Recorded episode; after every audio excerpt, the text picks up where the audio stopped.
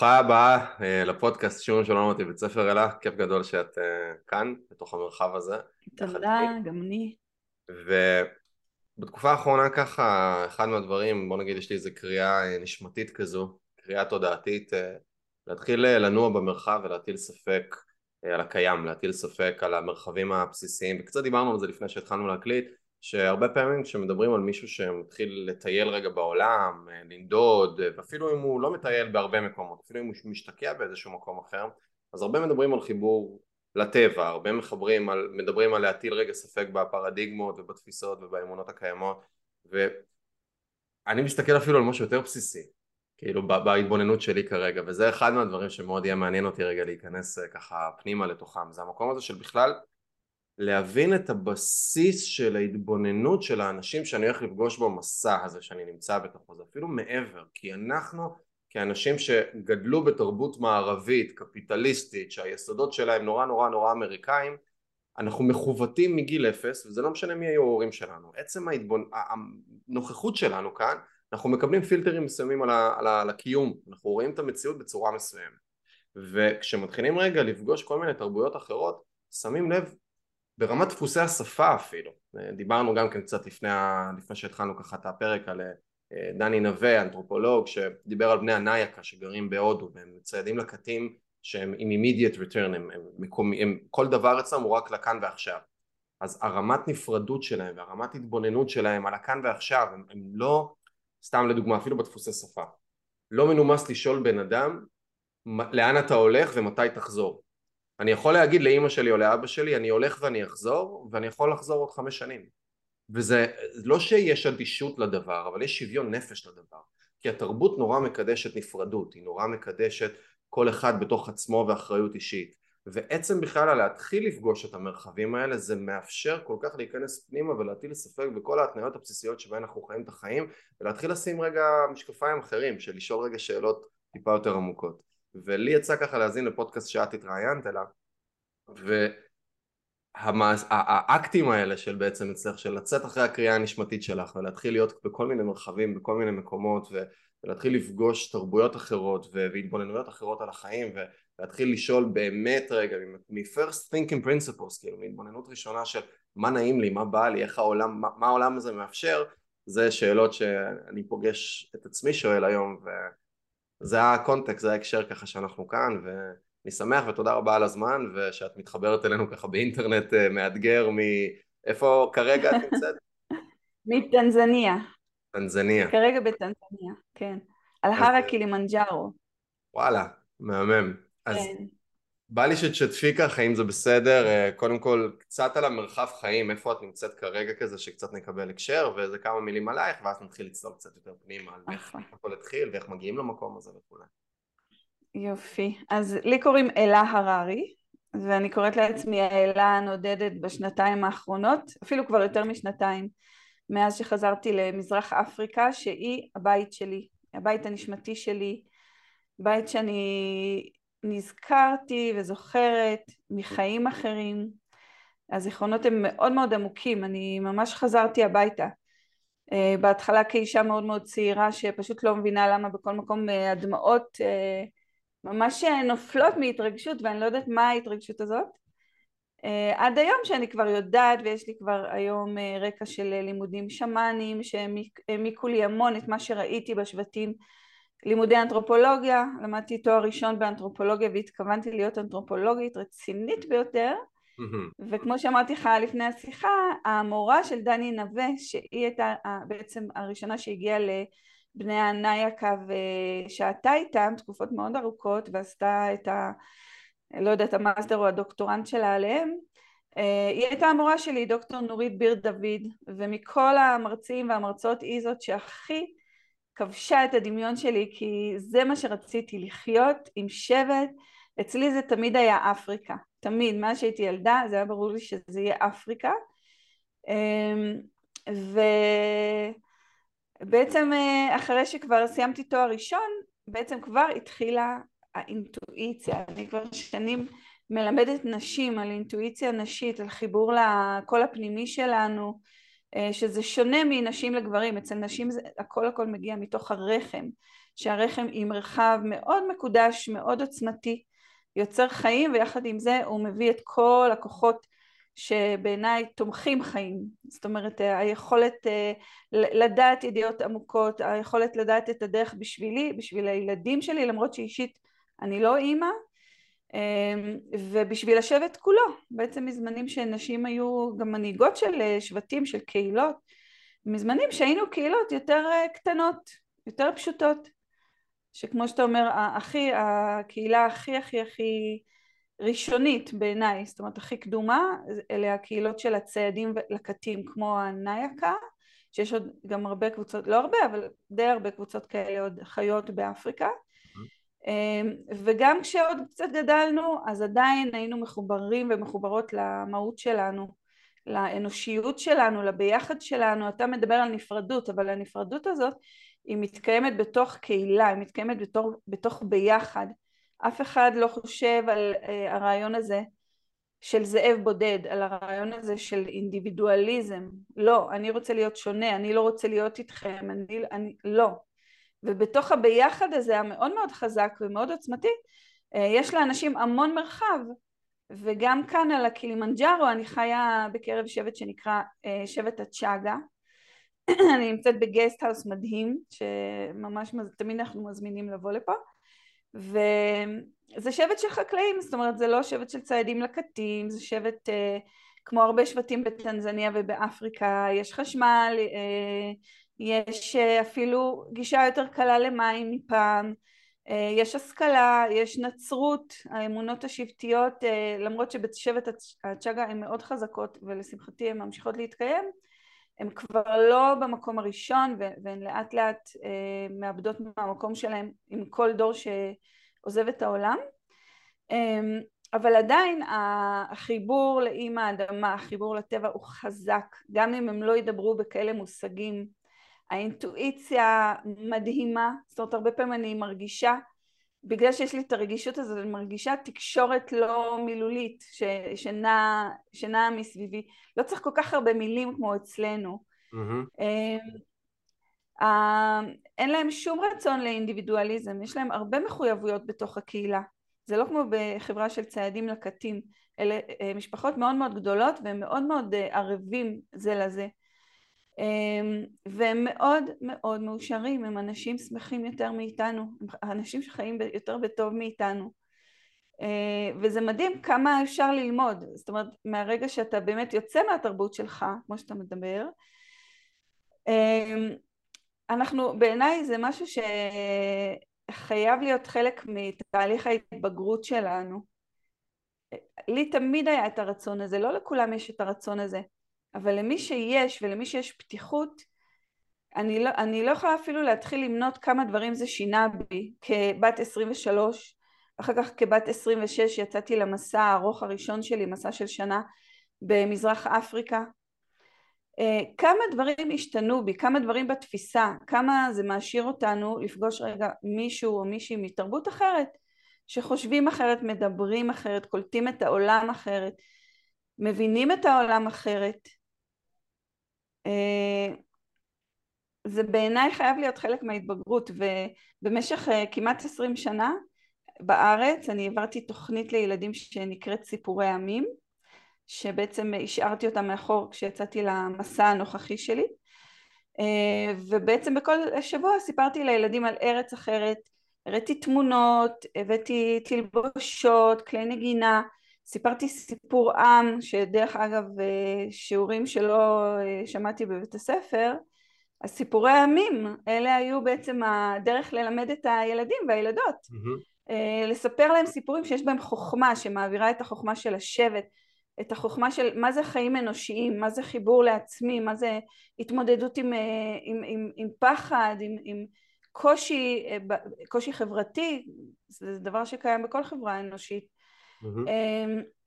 ובעצם מעבר לכל הדברים המדהימים האלה שהחוג הזה נתן, התוכנית הזאת של סובלנות, של להכיר, של להיפתח, אני ממש ראיתי איך ילדות וילדים מסוימים ממש זה עורר בהם את יצר הנדודים, בני 4, 5, 6, 7, ואחר כך הייתי שומעת מאמהות שהם מספרים בבית לאן הם רוצים לנסוע, אחד רצה להיות חוקר ממוטות, אחת רצתה להיות חוקרת תרבויות, אז בעיניי לפחות בארץ זה משהו שמאוד לא מעודדים, ומאוד מאוד בעיניי חשוב לעודד, הרצון הזה להכיר משהו אחר.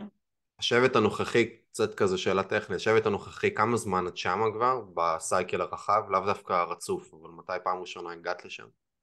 הגעתי לפה בערך לפני שנתיים, די בתחילת המסע שלי. לפני שנתיים. וכמה אנשים פחות או יותר, כאילו איך נראה המרחב שאתם גרים בתוכו, כמה אנשים פחות או יותר... לא, זה שבט ענק, זה שבט ענק. בטנזניה יש יותר מ-120 שבטים, זאת ארץ ענקית. ושבט הצ'אגה זה אחד השבטים הכי גדולים כאן, בהערכות של בערך מיליון, אני לא יודעת בדיוק, זה משתנה בין המקורות. ממש גדול. כן, הם מחולקים לקלנים, קלן או חמולה, זה בעצם אותו דבר. יש המון דברים שאני מאוד מזדהה, שמאוד מאוד דומים למזרח התיכון, לבדואים שהכרתי גם מקרוב.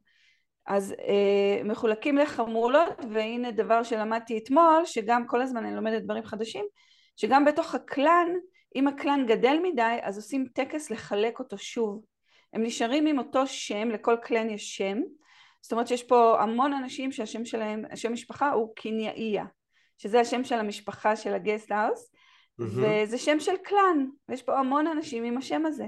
לאף אחד זה לא מפריע, אף אחד לא רוצה להיות ייחודי בשם שלו, בצורת החיים שלו, באיפה הוא חי. אנשים מאוד מאוד נהנים מהעטיפה הזאת של השבט.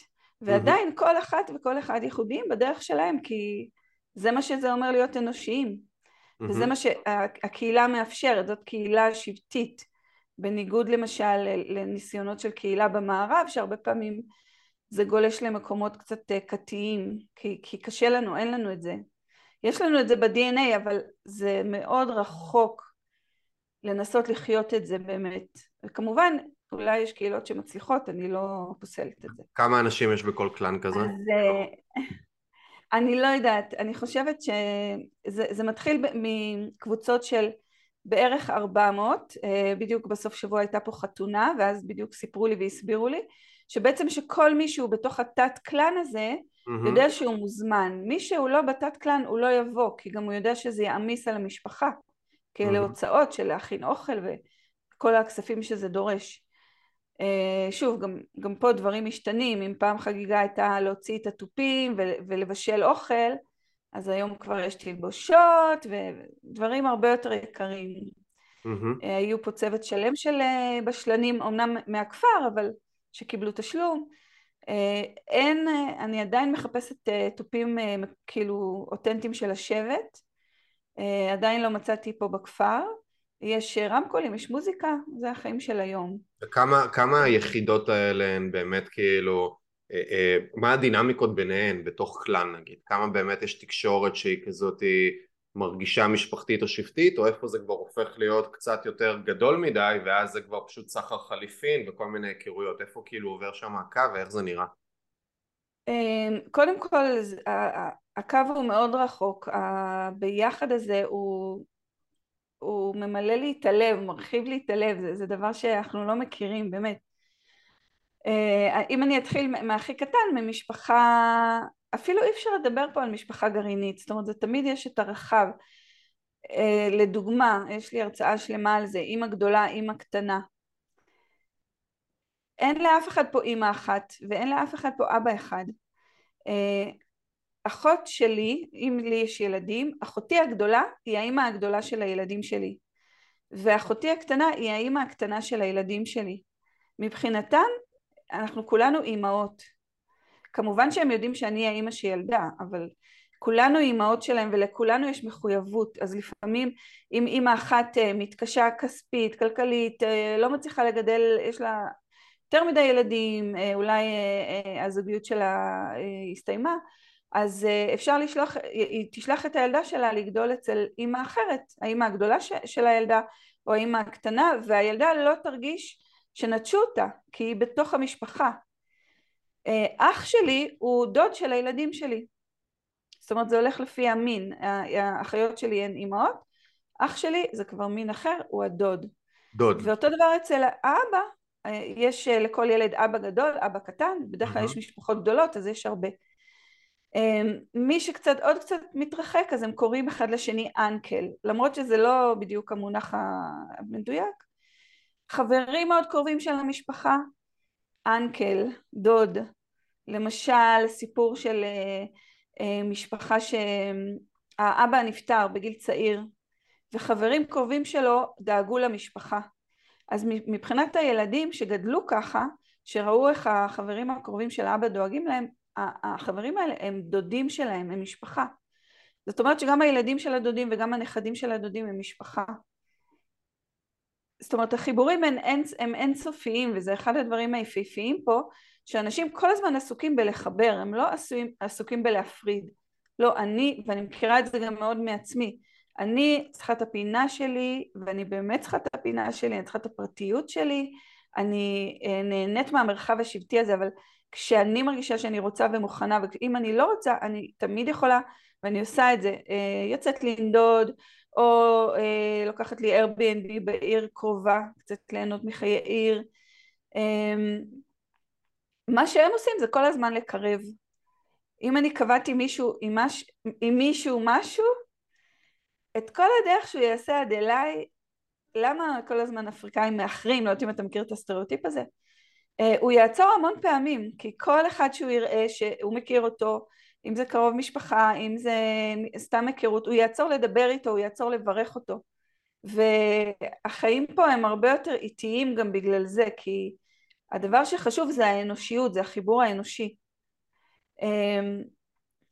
עכשיו, ככל שכמובן מתרחקים, אז עדיין אני רואה, כאילו, אנשים נפגשים פה, זה תמיד ברכות חמות, אנשים מרגישים משפחה אחד של השני, גם אם זה בתת קלן, וגם אם זה בקלן, וגם אם זה, זאת אומרת, אם יש לי חבר שהוא בקלן אחר, אז אנחנו אנקל, כאילו זה, ככה הם קוראים לזה, זה עדיין משפחה, אז החיבורים הם מאוד חזקים, ובשונה מקבוצות ציידים לקטים, שהן מאוד מאוד קטנות, בשבטים האלה היותר גדולים, אז מערכות היחסים הן מאוד מרחיקות, מאוד מרחיקות, לקשרים מאוד מאוד רחוקים. מעניין. וכמה את פוגשת שם את המרחב רגע של, כי חברה שהיא חקלאית במהותה היא כבר חברה שמתחילה לצבור רכוש בעצם, יש לאנשים רכוש. כן. והביחדנס הוא הרבה פעמים אני משלם מחירים, אני בעצם מפזר את הרכוש שלי או את המשאבים שלי, כמו שאמרת מקודם, אם חלילה קורה משהו למישהו במשפחה, אז אני פתאום דואג לילדים, אז זה איזשהו נטל כלכלי שאני רגע לוקח על עצמי. איפה את פוגשת את המתח הזה בין רגע רצון, כן כבר, כי הם גם אני מניח כבר חשופים ורואים, וכאילו המערב כן משפיע גם במרחב שאתם נמצאים בו אני מניח, אז איך זה פוגש רגע את המתח הזה בין נבדלות, נפרדות הכלכלית, הרצון שלי לצבור רכוש, הרצון שלי לצבור מעמד אולי, סטטוס, לבין רגע האחדות אולי משפחתית והיותר רחבה עד הקלן ומעבר לזה. אז בשבט, בקלן הזה, איפה שאני נמצאת כרגע, אני נמצאת בכפר על הקילימנג'רו, למרות שזה שבט שידוע מאוד, הם אנשי העסקים הכי מפורסמים בטנזניה, הם מאוד מאוד דוחפים להשכלה, גם את הבנים וגם את הבנות במידה שווה, בעידן שלנו, זה לא היה ככה תמיד, אבל הם ממש פרצו, סמכו מאוד על המודרניות וממש סמכו על זה ורצו עם זה.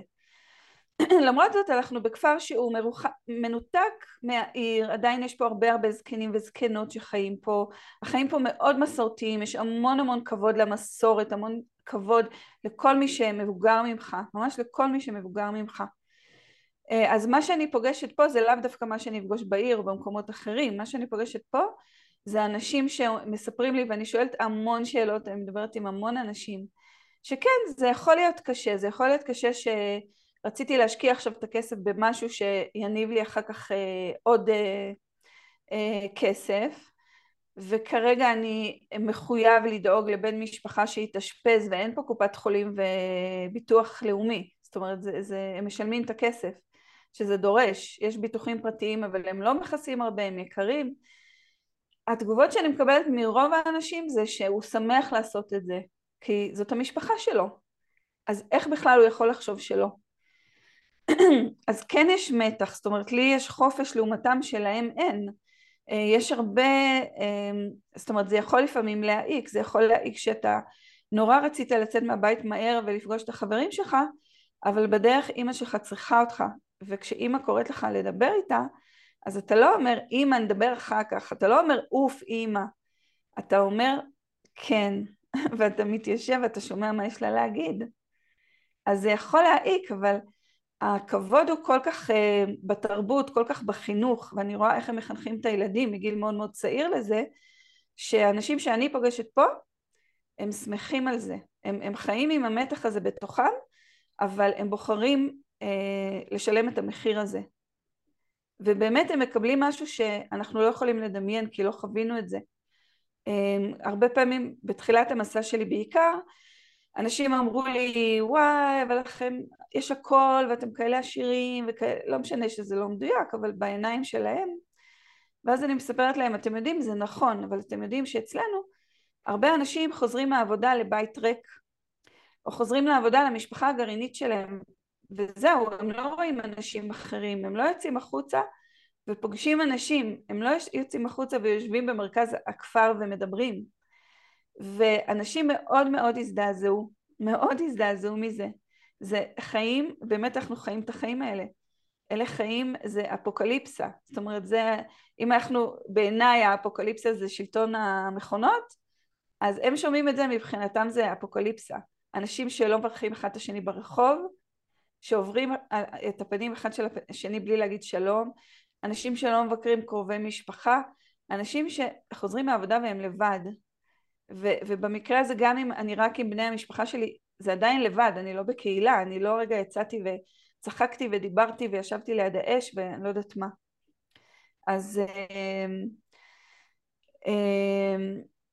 אז מהבחינה הזאת הם לא יכולים לדמיין לוותר על הביחד הזה, כי, ובגלל זה אני אומרת שהם יותר שמחים, כי יש להם, זה בעיניי, בתחושה שלי, במה שאני חובה פה, זה ממלא צורך פנימי אנושי בסיסי, מאוד מאוד מאוד עמוק. ומהבחינה הזאת הם מסופקים. וזה נותן המון. כאילו טכנית, כאילו איך נראים הבתים, איך נראים הרחובות, מה, כמה מערבי המרחב הזה? אז קודם כל אני מרשה לעצמי להזמין אתכם לבלוג שלי, האלה הנודדת, שאני כותבת הרבה על הבית שלי בקילימנג'ארו, והאלה הנודדת בגוגל זה התוצאה הראשונה, זה לא קשה. בכפר, הכביש שמוביל לכפר, ממש ממש בחודשים האחרונים, שימו לסלול אותו בדרך שתהיה יותר קלה למכוניות, אספלט לא את כל הדרך, המקומיים כבר אומרים לי שבגשם הראשון זה יערס, זה כבר קשור לשחיתות של הקבלנים, שיש פה המון, זאת אומרת שחיתות זה משהו שיש הרבה לצערי. אם ממשיכים עוד קצת לכיוון הבתים, אז זה כבר דרך שנגיד יותר צרה מהרחובות שהיו לנו פעם, שרק מכונית אחת יכולה לעבור בהם. נכון? שככל שאנשים קנו יותר מכוניות, פתאום היה קשה לעבור בכבישים האלה. ולכל בית מוביל עוד שביל צר, עכשיו הכל זה אדמה פוריה של הקילימנג'ארו, זה בעצם הר געש, זאת אדמה אדומה יפהפייה, שיחד עם כל הירוק זה נוף מדהים, עם עצים גדולים של ג'ונגל, יחד עם עצי הבננה, שזה בעצם המזון העיקרי שלהם פה, מדהים ויפהפה, בגשם הכל נהיה מאוד מאוד בוצי, ואז כולם צוחקים עליי שאני הולכת עם מקל, אבל אסור לי ללכת בלי מקל, הם לא מרשים לי. כי יש להם איזושהי מיומנות שאני לא אבדוק את עצמי אם אני מצליחה או אם אני שוברת רגל. בקיץ האבק אפילו קצת מחליק, הכביש נהיה מאוד מאוד מאוד מאובק ומתפורר כזה. וכשאני התהלכתי ככה בכפר בפעם הראשונה, זה ממש נראה כמו כל שביל שמוביל לבית, זה נראה כמו עוד שביל שיוביל לעוד כל מיני מקומות. ואז הסבירו לי שכל שביל כזה מוביל לבית, שלידו יש את החווה הקטנה, את המטה של עצי הבננות ועוד כל מיני דברים. זאת אומרת באמת לכל משפחה יש את המרחב שלה. יש פה המון המון מרחב. אם אני אעשה קצת רעש בבית, השכנים לאו דווקא ישמעו את זה. למרות שזה לא דוגמה רלוונטית, כי אין להם בעיה עם רעש בכלל,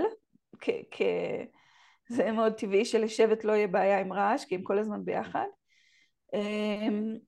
זה חלום, זאת אומרת, תראו את התמונות בבלוג, זה חלום, לגור באיזה בית כזה, מוקפת בעצי בננות, חלק מהבתים הם גבוהים יותר, וחלק יותר בתוך הוואדי, אז גבוהים יותר, גם יש נוף לקילימנג'ארו, בכל בוקר ובכל אחרי הצהריים, ההר ממש נחשף, ורואים את הפסגה המושלגת, ואתה יכול לדמיין את זה. נשמע מהמם. כן, ממש מהמם.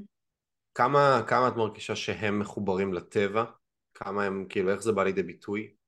למרחבים עצמם, למסעות כאלה ואחרים בשבילים לא מסומנים שאולי הם עושים, אולי תהליכי חניכה כאלה או אחרים שקיימים לחבר'ה הצעיר, אולי לגברים, אולי לנשים, כל אחד במרחב שלהם.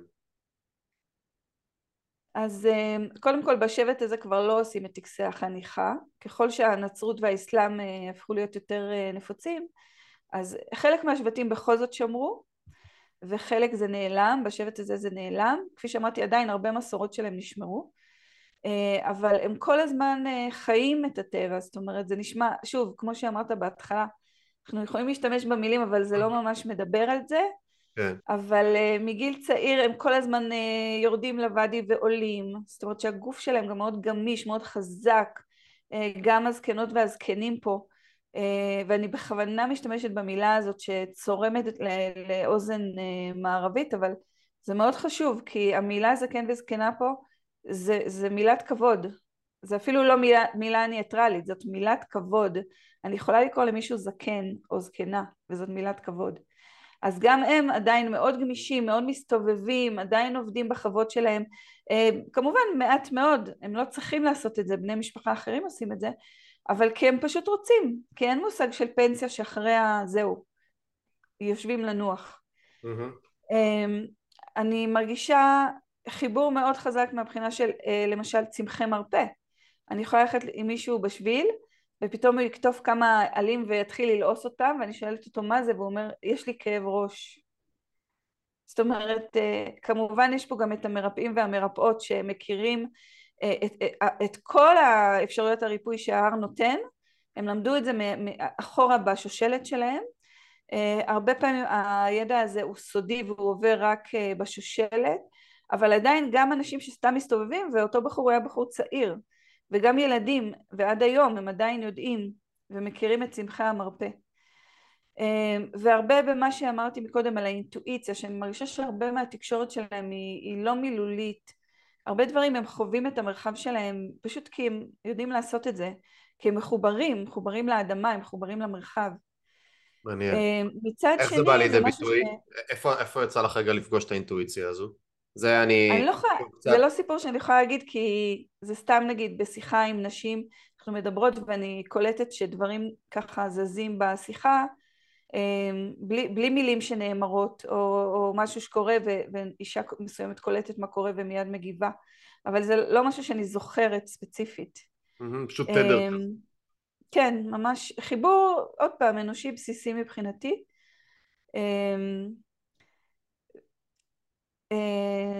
עוד על החיבור עם הסביבה, וזה ככה מהצד השני, אני ראיתי את זה גם הרבה עם הבדואים. אם פעם היה אפשר לזרוק השפעה ככה, כי ההשפעה הייתה מהטבע גם, ואז זה היה פשוט מתמחזר, העלים מתייבשים מאוד מהר ומתחילים להירקב אל תוך האדמה. אז היום, כאילו הדאונסייד של זה, שלזרוק סתם השפעה, שזה מה שהם רגילים, בעצם היום זה המון פלסטיק שמגיע לפה, ואז בעצם הם מתנהגים כמו שהם תמיד התנהגו, אבל התוצאה היא שצריך עכשיו לחנך וללמד, כמו שאני זוכרת בילדות שלי בשנות ה-70, אני לא יודעת אם זה עדיין היה בזמנך, שהיו המון תשדירים בטלוויזיה ללמד אותנו את הדברים האלה. היה תשדיר לא להשאיר חלב בחוץ שאת חוזרת הבית, כמובן זה היה לאישה, לאימא, מתאים לשנות ה-70, לא להשאיר את החלב מחוץ למקרר, כי הוא יתקלקל. זאת אומרת, דברים נורא בסיסיים בחיים המערבים, שלא ידענו. הרבה אנשים הגיעו ממדינות צפון אפריקה, ההורים שלי הגיעו מתימן, לא ידענו את הדברים האלה. ההורים שלי לא ידעו, הסבים שלי לא ידעו. אז פשוט לימדו אותנו, ובעצם פה, זה דברים שהם צריכים ללמוד עכשיו. כן. זה כאילו, זה גם משהו מעניין שקורה.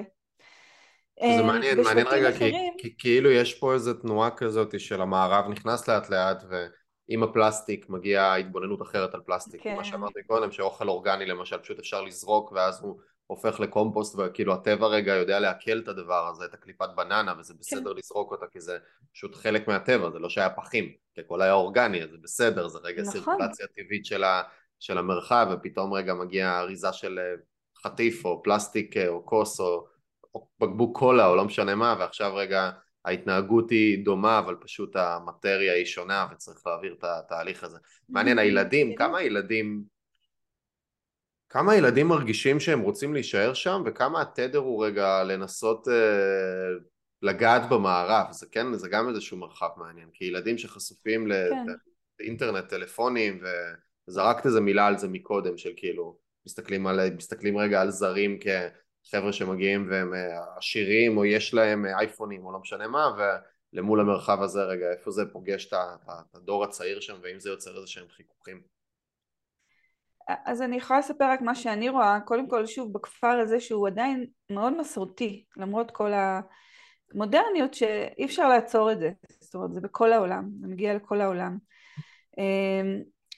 רוב האנשים חיים פה בטוב, הילדים חיים בגן עדן, זאת אומרת גם אני בשנות ה-70 בחדרה היה לי אחלה של ילדות, היינו כל הזמן בחוץ, ההורים לא חשבו לדאוג לנו אלא אם כן לא הגענו לארוחת ערב, בזה זה נגמר.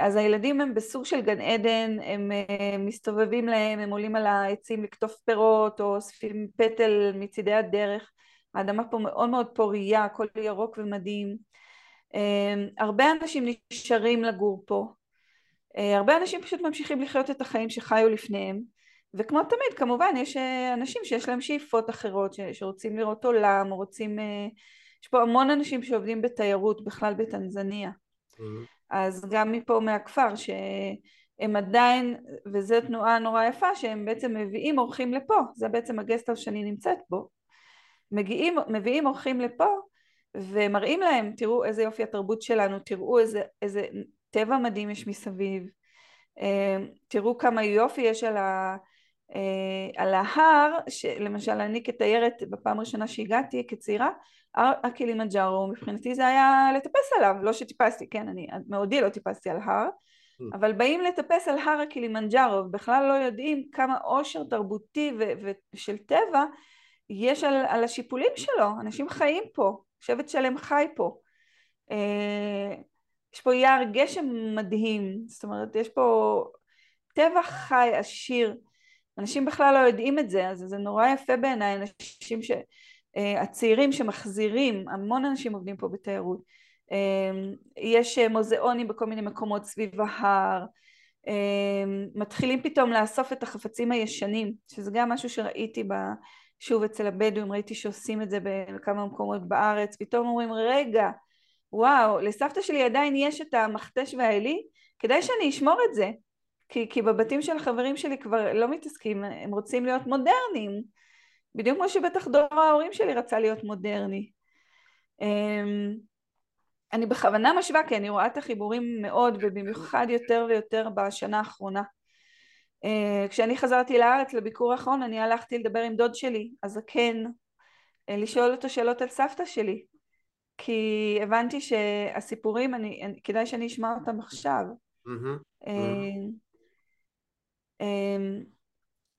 שהייתה איזושהי חיבוריות יותר בסיסית לדברים ופחות כן, רגע. כי הכל מחובר, הכל, אנחנו כולנו היינו שבט, אנחנו כולנו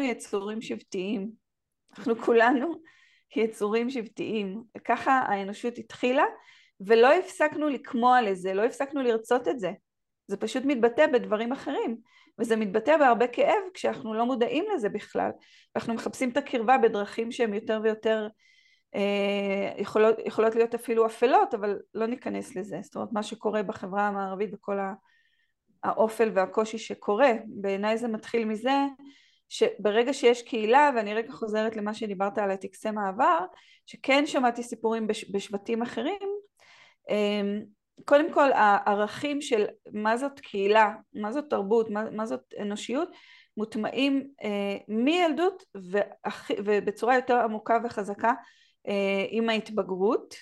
בהמון המון שבטים החניכה, הטקס הוא הסיום של זה, טקס המעבר, אבל החניכה הייתה עורכת אפילו עד שנתיים, לפני שהיו בתי ספר, ואז כבר אי אפשר לא ללכת לבית ספר שנתיים, אז היום זה יתקצר לאולי חודש, שעושים בה איזושהי חופשה ארוכה. ודיברתי עם בחור צעיר חמוד, גם מדריך, רסטה, התנועה של הרסטפארי היא גם משהו שמאוד מחזיר לשורשים. זאת אומרת, הוא אומר, אוקיי, ההורים שלי רצו להיות נוצרים, אבל לא, אני מחפש את השורשים שלי. וזה מאוד מאוד עובד טוב עם התרבות של הרסטפארי, ובעצם התרבות הזאת מביאה חזרה לאפריקה, שזה גם מטורף. תרבות הרסטפארי התפתחה בג'מייקה, ופתאום הם מביאים חזרה לאפריקה, לצעירים אפריקאים, גם את החיפוש הזה אחר השורשים שלהם, שמתחילים להיעלם כי ההורים שלהם הפכו להיות נוצרים, והמודרניות שלחה אנשים לבית ספר, שיופי, כן, אני לא אומרת שזה לא טוב ואין מה לעשות גם, אבל בעצם השורשים מתחילים להישכח. אז הוא סיפר שהוא ממש בא וביקש מהמשפחה שלו, מהדודים שלו, מאבא שלו, לתת לו לעשות את הטקס הזה. זאת אומרת שגם מי שעושה את החניכה כבר, זה כנראה הדור האחרון של אנשים שיודעים איך לעשות את החניכה, וגם הוא, אף אחד במשפחה לא חשב לעשות את זה, אבל הוא ממש ביקש מהם לעשות את זה. מה אלמנטים כאילו בתוך חניכה כזו? איך זה נראה? כן, אני בדיוק מספרת. הוא ביקש שיצרפו את אחיו הצעיר גם, והם היו בבקתת התבודדות מסוימת, לתקופה של חודש-חודשיים, החונכים שלהם הגיעו, קבוצה של חונכים הגיעו אליהם באופן קבוע, ללמד אותם כל מיני שיעורים. משהו שחוזר על עצמו בהמון שבטים זה שהלימוד הוא סודי. יש לימוד מיוחד של החונכים לבנים, ולימוד אחר לגמרי של החונכות לבנות, כי אנחנו יצורים שונים לגמרי, גברים ונשים, והמון מהלימוד הוא סודי. אז הוא סיפר לי דברים שהוא היה יכול לספר. הם לימדו אותם על צמחי מרפא, הם נתנו להם צמח מרפא, איזשהו שתיל שהם היו אמורים לשמור עליו חי, כדי להראות שהם מסוגלים לשמור על משהו חי, שיש להם כוחות של יצירה, של אחריות, של בנייה בקהילה. לימדו אותם כל מיני סוגים של לחימה, שהיו רלוונטיים כשהשבט שלהם באמת היה צריך להגן על המרחב שלו בלחימה, היום זה לא רלוונטי, אבל זה עדיין יכול להיות מאוד שימושי, אם צריך להגן על מישהי, על מישהו. אותות סודיים שהם יודעים להעביר ביניהם, אם יש אויב בקרבת מקום, או אם יש סכנה בקרבת מקום, זה יכול להיות גם שודדים, זה יכול להיות כל מיני דברים. הם יודעים לדבר ביניהם באותות, כדי שהם מחליטים באותות ביניהם מה לעשות, איך לפתור את המצב. לימדו אותו הרבה על זוגיות, המון אני שומעת פה על שלום בזוגיות, המונח הזה של שלום בזוגיות. אנחנו רוצים זוגיות של שלום, ולכן מכינים את הבנות לזוגיות ומכינים את הבנים לזוגיות. הוא סיפר שלימדו אותו על זמן המחזור, על איך להתייחס לאשתו לפני זמן המחזור, בזמן המחזור אחרי. בשבט שלו יש קוד שהאישה שמה משהו אדום או לובשת משהו אדום. שוב, אין הרבה מילים, לא צריך לדבר על הכל כל הזמן. ואז הוא יודע שהיא לפני המחזור או בזמן המחזור, והוא מניח לה, הוא מבין, כי לימדו אותו. במרחב שיש בו זמן ויש בו סבלנות, לימדו אותו, שזה זמן שהיא צריכה את השקט שלה. ועוד פעם, אם הולכים עוד יותר רחוק, אז נשים גם היו פורשות בזמנים האלה למקום מיוחד משלהן, כדי שיהיה להן את השקט שלהן. לא בגלל נידה, לא בגלל טומאה, אלא בשביל להיות ביחד, ולהיות בשקט שלהן בתקופה הזאת, כי זו תקופה מאוד מאוד עוצמתית ומקודשת לנשים. אז זה בערך מה שאני זוכרת כרגע. הוא גבר צעיר ערכי, שמכבד את עצמו ומכבד את כל מי שסביבו וכל מה שסביבו. אחד כזה שיש לו מילה, זאת אומרת, וזה מה שאני רואה, אני רואה את זה שוב ושוב, אני רואה נערים ונערות, או נשים צעירות וגברים צעירים שהם התבגרו. זאת אומרת, אם אני עוד בגיל 30, לא הבנתי מי אני, מה אני עושה פה, רק ידעתי שאני רוצה אפריקה, הם בגיל 20, 19, 18, אם הם עברו את החניכה הזאת, אתה רואה אנשים מבוגרים. כמובן עדיין הם צעירים, זה לא שזה אומר שהם מתנהגים כמו זקנים, אבל התפיסה המערבית הזאת של אני רוצה להיות צעירה כמה שיותר, שאני חופשייה, לא אכפת לי מכלום, אין תפיסה כזאת פה. אני צעירה, אני בונה את החיים שלי, אני לא עושה מה שאני רוצה, יש סביבי אנשים שאני מחוברת אליהם, שחשובים לי גם.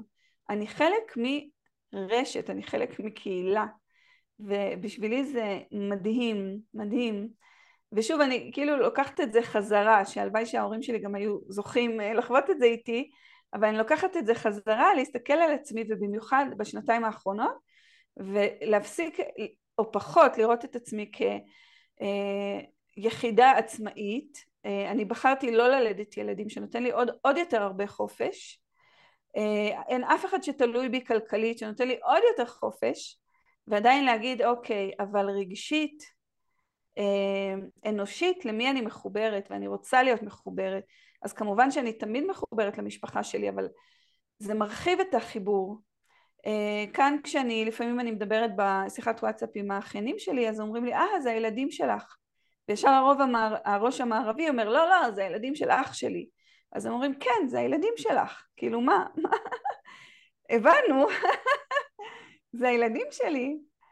אז למרות שזה לא שהאחיינים שלי מסכימים עם זה, כן. אני עדיין דודה שלהם בשבילם, אבל לי זה עושה משהו. כאילו, לי זה עושה משהו אחר. והרצון פתאום לפגוש יותר את הדוד שלי, לפגוש יותר בני דודים, שעשיתי את זה הפעם, ובנות דודה. אני לוקחת את זה, חזרה אלינו, וזה בעצם מה שעשיתי מהמסע הראשון שלי, שהייתי בת 26.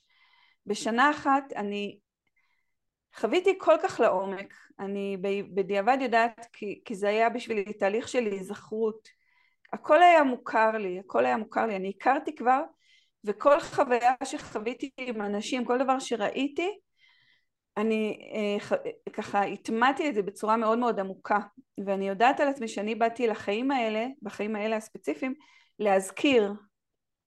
להזכיר לנו שאנחנו אנשים, אנחנו בני אדם, אנחנו אנושיים, אנחנו יצורים אנושיים, אין שום דבר שהיינו צריכים בשבט ואנחנו לא צריכים עכשיו, לא פיזית, בצורה עמוקה, בצורה של המהות שלנו, של הצרכים הכי הכי בסיסיים וראשוניים שלנו.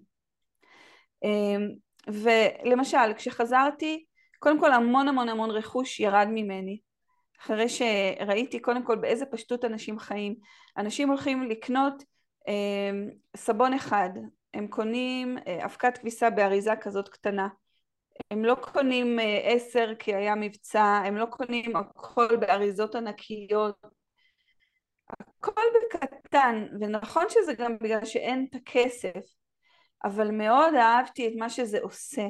אנשים הולכים לקנות את מה שהם צריכים להיום, מקסימום מה שהם צריכים למחר, בדיוק באותה מידה שהרבה אנשים גם קונים, כאילו גם מרוויחים את מה שהם יצטרכו להיום ומחר. והורדתי המון מהרכוש שלי, זאת אומרת, קודם כל, אז, כן, בגיל 26, גזרתי את כל כרטיסי ההנחות, מבצעים, ואפילו את הכרטיס אשראי שלי, החזקתי בלי כרטיס אשראי עוד כמה שנים אחר כך, הפסקתי לקנות מה שאני לא צריכה, הבית שלי, סליחה? מרגישה שזה ממש כאילו חזר איתך אחרי המסע הראשון. לגמרי. התחלתי לברך אנשים ברחוב, אז אמנם לא בתל אביב, כן, אני לא אסתובב בתל אביב וברך את כולם, אבל בסך הכל חייתי במקומות קטנים קהילתיים, כי זה מה שרציתי ואהבתי, רציתי טבע וקרוב לקהילה קטנה. התחלתי לברך אנשים ברחוב, אז הרבה אנשים מאוד שמחו וברכו אותי בחזרה בחיוך. היו אנשים שנורא התפלאו והיו קצת מאוימים, אמרו, רגע, אנחנו מכירים? אז אמרתי, לא, אני רק אומרת שלום. וזה מבחינתי walk your talk, אתה יודע, כאילו ללכת בדרך שאני מאמינה בה, לחיות את הדרך שאני מאמינה בה. ואני מרגישה שזה סוג של חינוך, זאת אומרת, אני מאמינה שיש לי דרך להראות ואני מראה אותה בכל מיני דרכים. ופשוט חייתי בארץ את מה שראיתי שם. וזה בעצם מה שהביא אותי ללימודי שמאניזם, כי חיפשתי להעמיק את מה שראיתי שם. כאן הרבה יותר קשה לי להגיע לעומקים של הדברים, לא רק בגלל השפה, זאת אומרת אם אני באמת רוצה להבין מנהג מסוים, אולי זה מנהג שרק הגברים יודעים, זה סודי לגברים ואני לעולם לא יכולה לדעת כי אני אישה, בטח אולי זה פשוט מנהג שהוא סודי לשבת, ואין שום סיכוי שיספרו לי. אם זה כן משהו שהם יכולים לשתף, אז לא שואלים שאלות כמו אצלנו, אני לא יכולה להתיישב ולהגיד, מה העניינים, מה שלומך? תספר לי על הדבר הזה והזה. ואז גם כשאני נגיד מגיעה עם מישהי מהשבט, או מישהו מהשבט, תלוי אם אני רוצה לדבר עם גברים או נשים, והם מדברים בשפה שלהם, בסואהילית, שזו השפה הכללית של מזרח אפריקה, זה מדהים איך שאני יכולה לשאול שאלה, והם רגע ככה יחייכו במבוכה, והתרגמו את זה לשורה של שאלות, כי הם לא שואלים שאלות באותה צורה. ולפעמים להגיע לאן שאני רוצה, זה ייקח עוד כמה פגישות, וסך הכל אני רוצה להתעכב על זה, אלה. מה זה אומר שכאילו את שואלת שאלה ומפרקים את זה לכמה שאלה? כאילו, תוכלי רגע לעשות זומין ברשותך? כן, כי זה באמת מדהים. זה חלק מה, קודם כל המרחב הזה. אני רגע רוצה ברשותך רגע לקטנה, וזה משהו שאני כאילו נורא מתעמק בתוכו בתהליכים הפנימיים שאני עברתי ככה בחצי שנה האחרונה. זה המקום הזה שפעם החשיבה המערבית השכלתנית היא חשיבה שמאוד עושה דדוקציה אינדוקציה.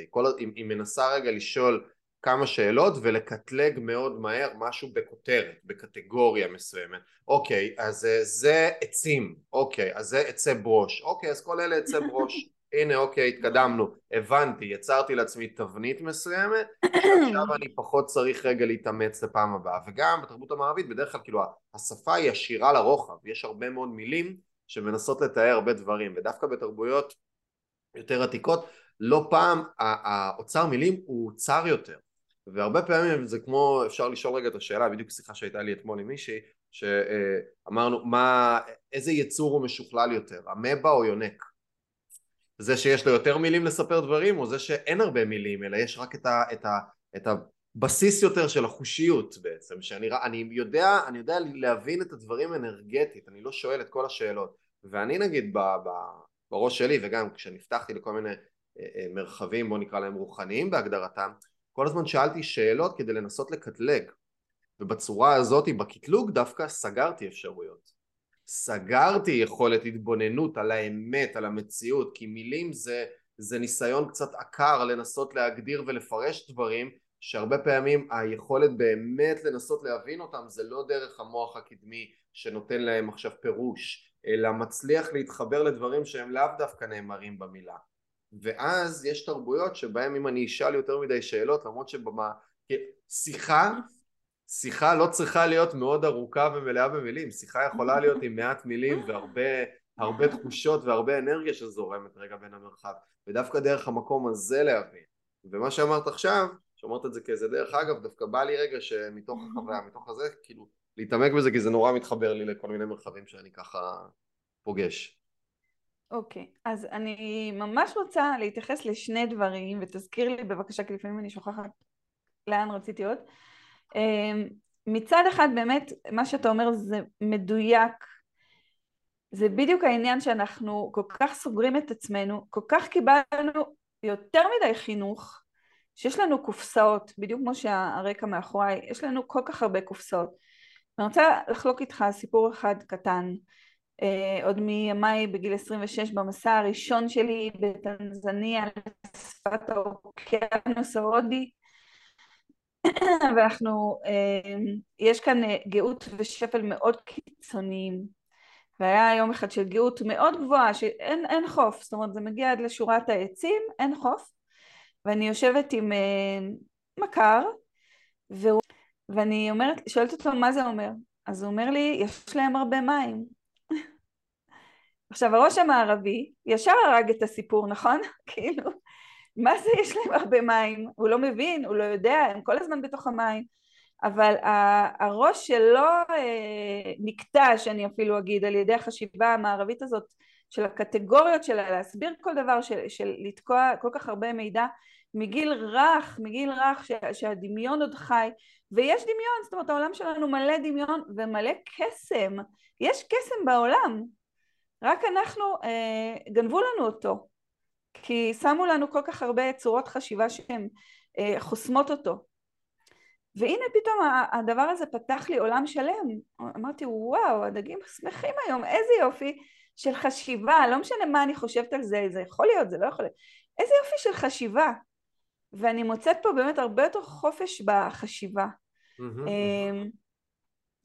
ויכולה להיות, יש פחות מילים, מילה אחת יכולה להתייחס להמון דברים, אבל הם יודעים את כל הדברים שהמילה הזאת תתייחס אליה, ובשיחה הם יודעים על מה הבן אדם השני מדבר, וזה אולי מתחבר גם קצת לחישה הזאת שאני מרגישה פה, שלא הכל צריך להגיד במילים. ואני מרגישה שיש לנו כל כך הרבה מה ללמוד פה, וזה מה שאני עושה גם בהרצאות שלי, אני כל הזמן מדברת על זה, להביא כמה שיותר השראה אלינו, כי אני מאמינה שזאת השראה שהיא רלוונטית לנו, כי אנחנו עדיין בנות ובני אנוש, זאת אומרת שום דבר פה לא השתנה.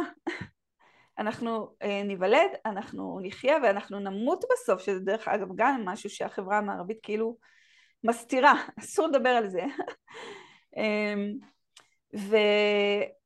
ואנחנו יכולים לחזור ויכולות לחזור לבסיס הזה של אנחנו, סליחה ברכה לי מילה, מתקשרים עם כל מי שמסביבנו ומה שמסביבנו, אנחנו מתקשרים עם העצים, בתרבויות שבטיות העצים זה מי, זה לא מה, החיות זה מי, זה לא מה. למה שאני אתייחס לחיה כמה? זה לא חפץ. כמה דברים גיליתי בשנה האחרונה על פילים. פילים אלה יצורים מופלאים. הפילות הן המנהיגות של העדר, זה יצורים כל כך חכמים, אבל אנחנו בשבילנו פיל, זה יש לו צורה אחת, הרבה סיפורים על לא יודעת מה, כל מיני, שלא קשורים לפילים יש לנו בחברה המערבית, הטבע הוא חי, אם האדמה היא חיה, ואנשים פה מתקשרים, ממשיכים לתקשר עם הטבע, ואנחנו יכולים לאמץ את זה.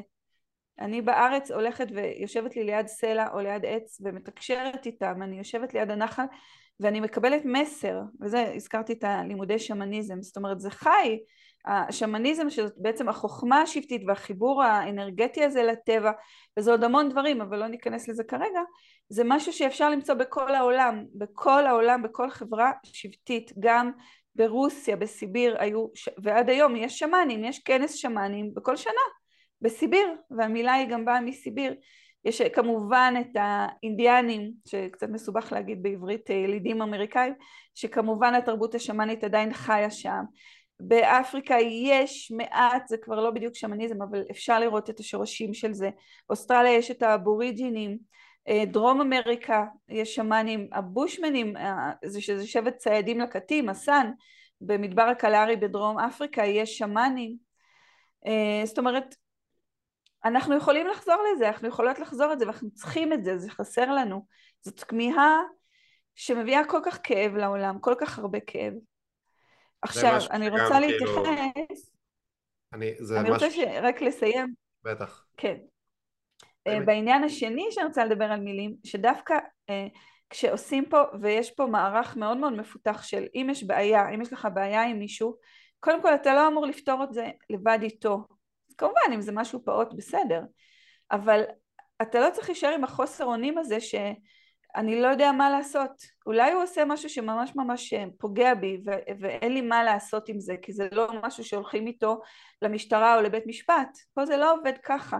אם יש לך בעיה, אתה יכול לבקש מקרובי המשפחה המבוגרים יותר, וקרובות המשפחה המבוגרות, לעשות אספה, ולנסות לפתור את העניין.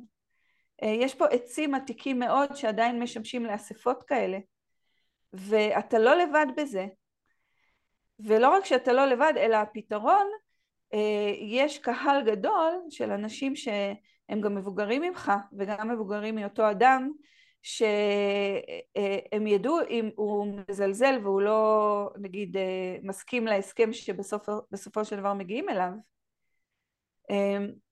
יש אנשים שיתמכו מסביב, ודווקא באספות האלה יש המון המון המון מילים, דווקא אלה אספות מאוד ארוכות, וזה גם משהו שאני כל כך מודה לעצמי שיצאתי למסע הזה, שזה לוקח זמן לחוות את זה ולהבין את זה לעומק, ואני עדיין, יש המון דברים שאני לא מבינה, אבל חוויתי ממש כמה, כשנותנים לדברים זמן ומדברים, ויש עוד סיבוב, רגע, ועכשיו גם יש לי עוד משהו להגיד, כי שמעתי את כולם, ועכשיו יש לי משהו חדש להגיד, ולאט לאט מגיעים דברים מאוד עמוקים, מאוד עמוקים והרבה יותר מדויקים או אמיתיים, מחוברים, אולי מהדבר הראשון שרציתי להגיד, או מהרעיון הראשון שהיה לי, או מהדעה הראשונה שהייתה לי.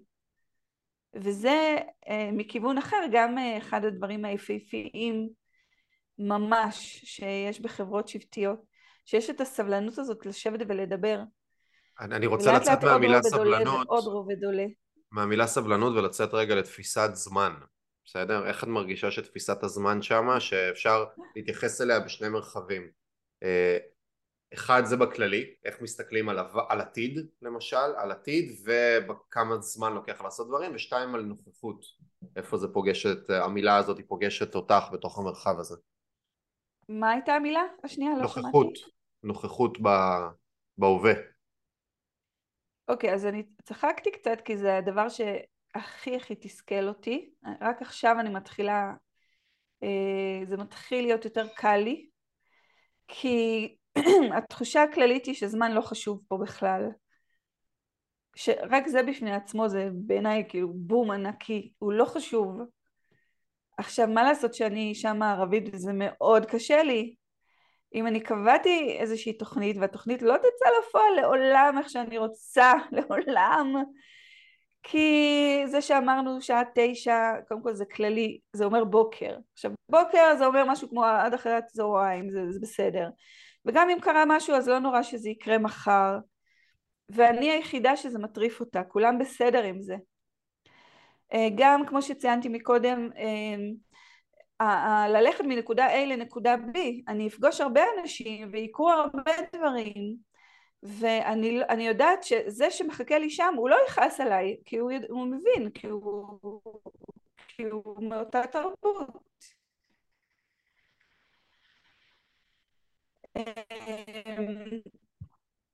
יש לנו קצת תקיעה באינטרנט, אלה? שמעת אותי?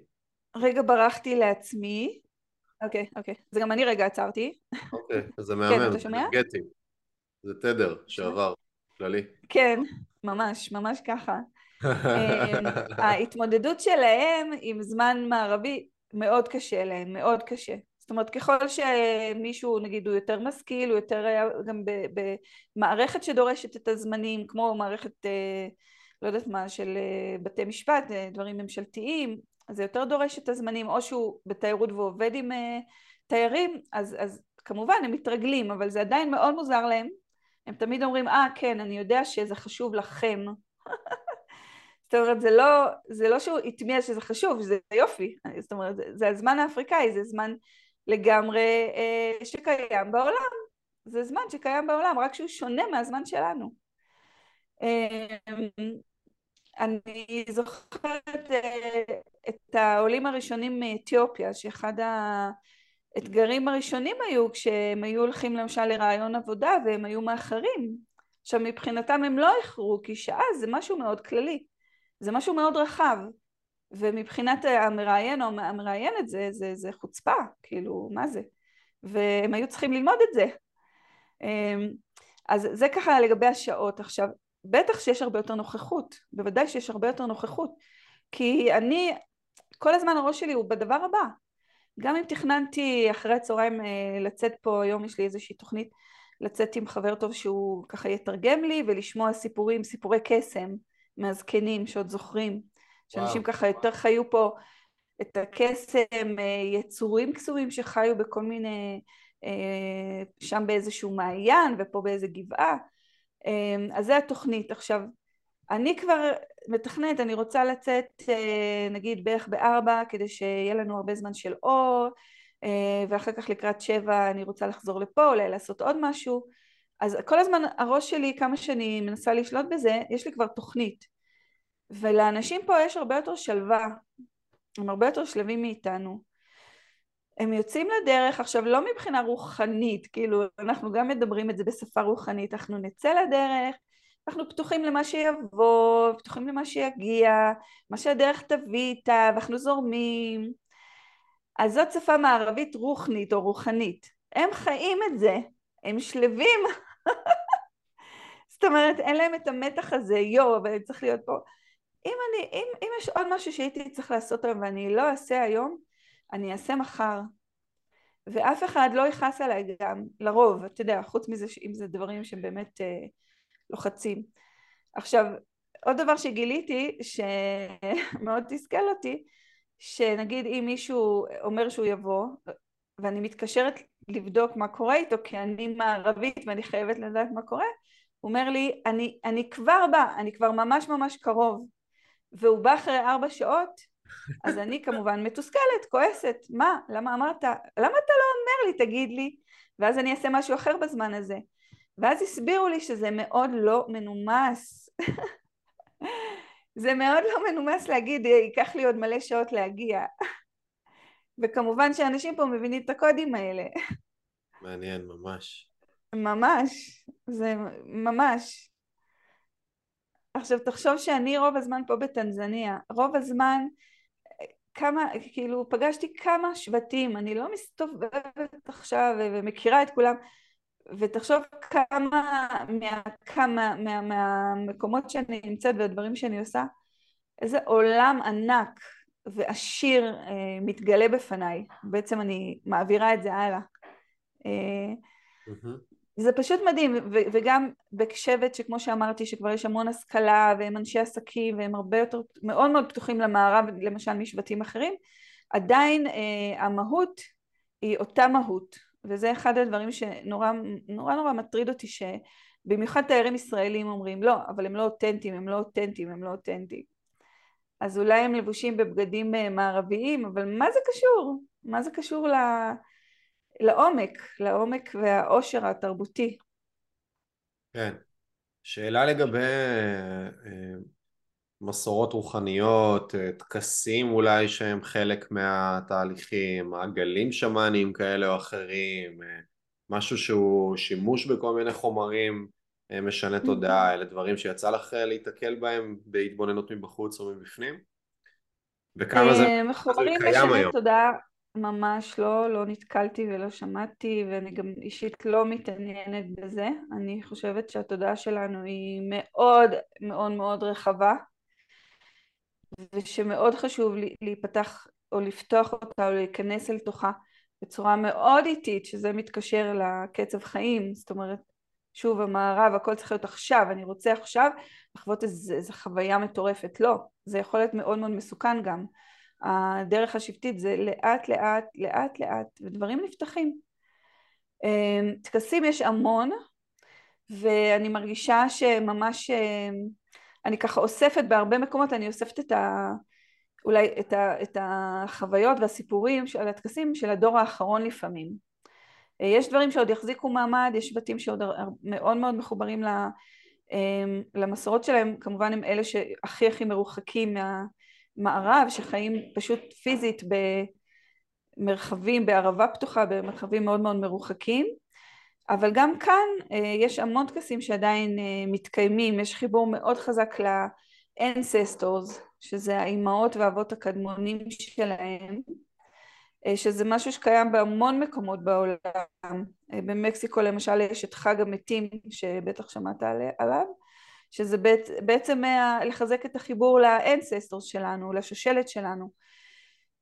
וכאן החיבור הוא מאוד מאוד קרוב, זה קיים בעוד שבטים פה, בעוד הרבה שבטים.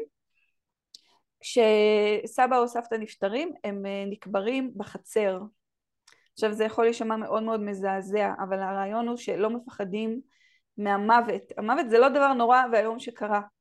המוות זה דבר מצער, יש אבל, יש פרידה, כולנו בנות ובני אנוש, אנחנו חווים וחוות את כל החוויות הבסיסיות האנושיות, אבל זה לא משהו שהפתיע, זה לא משהו שלא צפוי, בכל גיל, המוות יכול לבוא הרי בכל גיל, קוברים בחצר, ואחרי 10 שנים מוציאים את העצמות ומניחים אותם במזבח מיוחד, לכל משפחה או לתת קלן, או למשפחה מורחבת, יש את המזבח שיש אישה ששומרת עליו בחצר שלה, ולשם באים לתקסים ולבקשות ולתפילות.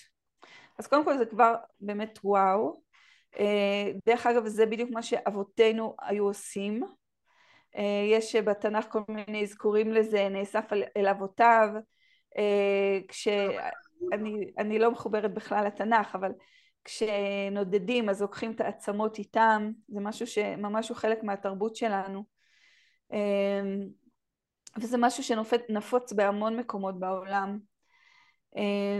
ואז בעצם החיבור הוא מאוד מאוד מאוד יומיומי, זאת אומרת זה לא איזה מין משהו, ובאמונה שלהם, עכשיו כמעט בכל שבט יש אלוהות כלשהי, כן? בהמון מהשבטים האלוהות הייתה פעם נשית, בהמון, זאת אומרת סיפורים שעדיין אנחנו שומעים ויודעים. אני מאוד מאוד מחוברת לאנרגיה נשית, אני לא קוראת לזה אלוהות, אני קוראת לזה האמא הגדולה, האלה, שזה השם שלי, וקיבלתי אותו מאמא ואבא. אז יש אלוהות, אבל האנססטורס, הקדמונים והקדמוניות, הם החוט שמחבר. זה הרבה יותר קל לפנות לסבא שלי, מאשר לפנות לאלוהים או לאלוהימה, משהו מאוד מאוד גדול ורחוק מאיתנו.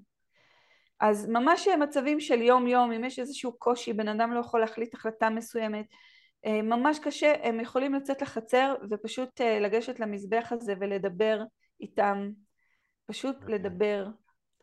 וזה, שוב, אם אני מדברת על שמניזם, אז התקשורת הזאת עם עץ, או עם נחל, או עם חיה, או עם מישהו שלא נמצא כבר בגוף פיזי. זו תקשורת שהיא נוכחת והיא פתוחה לנו. אנחנו פשוט לא... ברגע, עוד העניין של השפה, ברגע שבשפה סיפרו לנו שזה בלתי אפשרי, אז זהו, זה נסגר. יש המון ילדים וילדות שנזכרים, שהם היו ילדים, הם דיברו כל הזמן עם עץ התות שבחצר, או סבתא הייתה מופיעה להם ומדברת איתם, ואמא, מספיק שאמא תגיד איזה מין משפט, מה פתאום? זה לא יכול להיות. וזהו, זה נסגר. אז כל הדברים, האנרגיה קיימת ונמצאת. אז זה יכול להיות ממש שיח כזה, ולקבל תשובה ולדעת שאיך דברים יתנהלו ומה כדאי לעשות. וזה יכול להיות טקס יותר רציני, אם למשל מישהו באופן קבוע, הוא לא מסתדר בעבודה, הוא לא מצליח להחזיק מקום עבודה. או אם חלילה ילד חולה, או כל מיני מצבים, אז יאספו את הקרובים, את קרובי המשפחה, ויבקשו לעשות ממש טקס. לצערי, תמיד איזו אחת או שתיים מאבדת את חייה בתהליך, לשמחת כולם, חוץ ממני.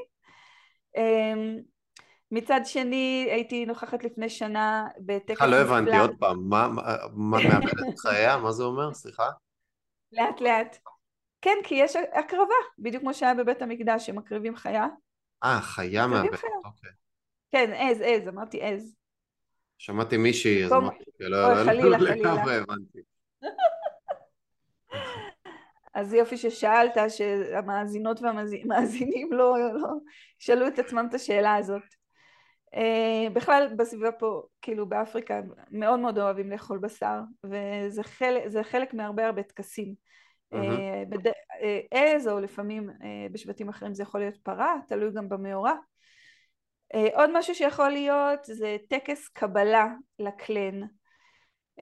לפני שנה הייתי בטקס כזה אצל השכנים, זאת אומרת שהשכנים שהם כמובן חלק מהמשפחה, כי כולם מחוברים, של ילדה בת שנה שעשו בשבילה טקס קבלה לקלן, לשבט, ושהאנססטורס יכירו אותה. זאת אומרת, זה איזושהי היכרות טקסית, להגיד, הנה, יש לנו עוד ילדה חדשה בשבט שלנו, איזה יופי. עכשיו אנחנו מבקשים שתכירו אותה, שתזכרו אותה, שתשמרו עליה, שתברכו אותה. וזה היה טקס מאוד מאוד מאוד מרגש. טקס אחר שיכול להיות, זה למשל, אחד החברים כאן סיפר לי, שסבא שלו הרגיש שהגיע הסוף, זאת אומרת, הוא לא רצה להמשיך, למשוך את החיים שלו, כי הוא היה כבר במצב בריאותי מאוד לא טוב, והוא מאוד סבל, והוא ביקש מהמשפחה שלו לעשות בשבילו טקס. ואני לא יודעת, אני לא מכירה אותם, אני לא יודעת מה הם הרגישו, מה הם רצו, אולי הם רצו להגיד לו לא, אבל הם כיבדו את הבקשה שלו, כי זו תרבות שמאוד מכבדת, כמו שאמרנו בהתחלה, את המרחב, את הבחירות, הם עשו בשבילו את הטקס הזה, ואחרי 3 ימים הוא נפטר במיטתו. בשלווה. וזה יכול להיות גם הפוך. סבתא של אותו בחור ביקשה ממנו לאחרונה לעשות טקס כדי לחזק את הבריאות שלה, כי היא לא בריאה והיא נבהלה מזה. זאת אומרת, זה בחירה אישית. ואלה דברים שאני מרגישה שאנחנו יכולים ללמוד מזה. והטקסים האלה, זה אחד הדברים שאני כל כך אוהבת בשבט הזה, זה שבט שהמיסיונרים שהגיעו לפה הם מיסיונרים קתולים, בעיניי כאילו הכנסייה הקתולית זה כאילו הארדקור של הנצרות, ולמרות זאת הם בנונשלנטיות שומרים על הטקסים שלהם, זה לא מתנגש להם, ששוב זה קשור לאין קטגוריות, לאין קופסאות, דבר אחד יכול לחיות ליד צעדה, זהו. נגעת בזה קצת מקודם, אבל בא לי קצת עוד טיפה אם תוכלי להרחיב, ההתייחסות שלהם למוות. נגעת בזה בהקשר של הקבורה, וזה שזה בסדר שזה יהיה קרוב, כי אני ממשיך רגע, יש איזה, ממה שאני מבין ממך בסאבטקסט, וזה משהו שקיים גם בלא מעט תרבויות שהן יותר ככה קמאיות ומחוברות שבטית ומחוברות רגע לקרקע, זה המוות הוא לא סוף בעצם. ובעצם זה שהמוות הוא לא סוף, אז יש רגע את המרחב, אני עדיין מדבר עם מרחבים כאלה ואחרים, אני עדיין נוכח, אז ההתייחסות אולי למוות זה לא כמו סיום, אלא כמו מעבר, ממרחב למרחב, ממקום למקום, ואז ההתבוננות על הדבר הזה הרבה פחות מחרידה, כי זה לא להגיע לאין, עדיין יש חוסר ודאות מסוימת והכל, אבל זה הגעה למרחבים אחרים פשוט, זה המשכיות מסוימת של תנועה, ואז יש קונטקסט אחר לגבי המילה הזאת, לעומת תרבות שהיא יותר מערבית, שאם רגע מוציאים אלמנטים דתיים, או אפילו גם הנצרות, גם היהדות ברמה מסוימת, הנצרות מאוד יצרה פחד סביב הדבר הזה, של גן עדן, גיהנום, ככלי פוליטי לשליטה בכלל בבני אדם, וכשמתבוננים רגע על המרחבים האלה, המוות הופך להיות קצת שונה, אז בא לי רגע לשמוע ממך את המקור הראשון שם, וההתבוננות סביב האנשים, סביב המילה הזאת, אם יצא לך שיחות לנהל עם אנשים על הדבר הזה, או איכשהו להכיל את זה רגע ברמה כזאת או אחרת מהסביבה. כן, זה דברים שכל הזמן מתאבדים בתוכי, בעין, כל הזמן זזים בתוכי. אני רוצה רק ככה בהערת ביניים להגיד שהרבה אנשים שומעים אותי ואז אומרים, ככה זה באפריקה, ככה זה באפריקה, לא. אמרת את זה מאוד יפה, זאת ההתבוננות שלי באזור מאוד מאוד ספציפי, אמנם יחד עם הרקע האנתרופולוגי שלי שהוא רחב, והוא נותן לי, הוא מה שנותן לי ככה את התמונה הרחבה, גם על שבטים בעולם, אבל מאוד חשוב להתחבר אצלי לדברים, וזה מאוד נקודתי, למה? כי לא כל השבטים מאמינים או מחוברים, אני לא אוהבת את המילה מאמינים, כי יש ancestors, אבל לא כל השבטים מחוברים אליהם. וגם בשבטים שלא מחוברים לאנססטורס, שאין חיבור כזה, אין דיבור כזה, אין טקסים שספציפיים לאנססטורס, עדיין היחס שלהם למוות הוא מאוד שלב. זאת אומרת שבעיניי זה יותר מזה, למרות שבאמת התרבויות שמחוברות לאנססטורס זה באמת דבר מאוד יפה. בתרבות אחרת שיש מורה אפריקאית שכבר נפטרה, סובון פוסומה שדיברה המון על השבט שלה, אז היא דיברה, גם בשבט שלה יש חיבור לאנססטורס, והיא מדברת על זה שגם הנשמות שנולדות, הן מגיעות מהמרחב של האנססטורס. זאת אומרת שהם יודעים בשבט שגם מי שעוזב את העולם, הוא גם חוזר לאותו השבט, חוזר לבית. יש לי צמרמורת אפילו, כאילו, החמימות הזאת של כמה חשוב להם השבט והקהילה והביחד הזה. אז אפילו הנשמות של הילדים מגיעות משם, ואם למשל אישה חלילה מפילה תינוק, אז יש טקסים לקרוא לו, פשוט לקרוא לאותה נשמה, לבוא וממש לעזור לה. שוב, זה עולם ענק, אז זה יופי מאוד מאוד גדול. וגם בשבטים שאין את החיבור הזה לאנססטורס, ואין עיסוק במה קורה אחרי המוות בכלל.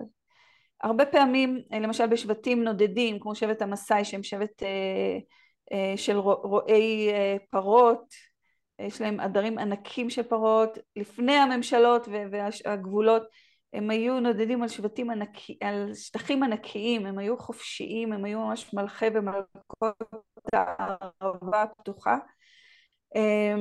הם היו קוברים, הם לא היו קוברים, פשוט היו מניחים את הגוף המת, ונותנים לחיות להחזיר אותו לאדמה, להחזיר אותו לטבע, להחזיר אותו למחזוריות הטבע. אין בזה שום דבר מחריד ומזעזע. יש איזשהו טקס שהם עושים לפני כן, אני רוצה לציין פה את אתי דיין המדהימה, שהיא חוקרת אפריקה, והיא חיה כבר 20 שנה בקניה, ופגשתי אותה לפני כמה שנים, ובעצם היא גם הייתה ההשראה שלי, יאללה, לחזור, אפשר לחיות באפריקה, לא רק לבוא לבקר, אפשר לחיות באפריקה, ואת הדבר הספציפי הזה היא סיפרה לי, וממש לתת לגוף פשוט לחזור לטבע, וכמו שהם רואים, וכמו שכולנו היינו רואים ורואות בערס האנושות, בתחילת האנושות, את החיות שטורפות, ואחר כך מגיעים התנים או מגיעים הנשרים, עד שאין שום דבר שנשאר מהגוף, וזה חלק מהמחזוריות של הטבע, וככה זה טוב, והגוף נותן חיים לחיות אחרות. זאת אומרת, יש איזושהי מחזוריות שהיא מאוד טבעית, ולחיות בתוך המחוברים ורואים וקרובים למחזוריות הזאת, המוות הוא לא יכול להיות כזה רציני, וכזה הרי גורל וכזה אסון. עכשיו שוב, יש אבל, יש כאב היום ונורא, אבל אחד הדברים הוא גם שאבל לא נמשך לנצח. הקהילה כולה יכולה להכיל אותנו בתוך האבל שלנו לתקופה מסוימת, ואז הם עוזרים לנו לצאת מזה. תחשוב על כל העניין שאצלנו שיש של הנצחה.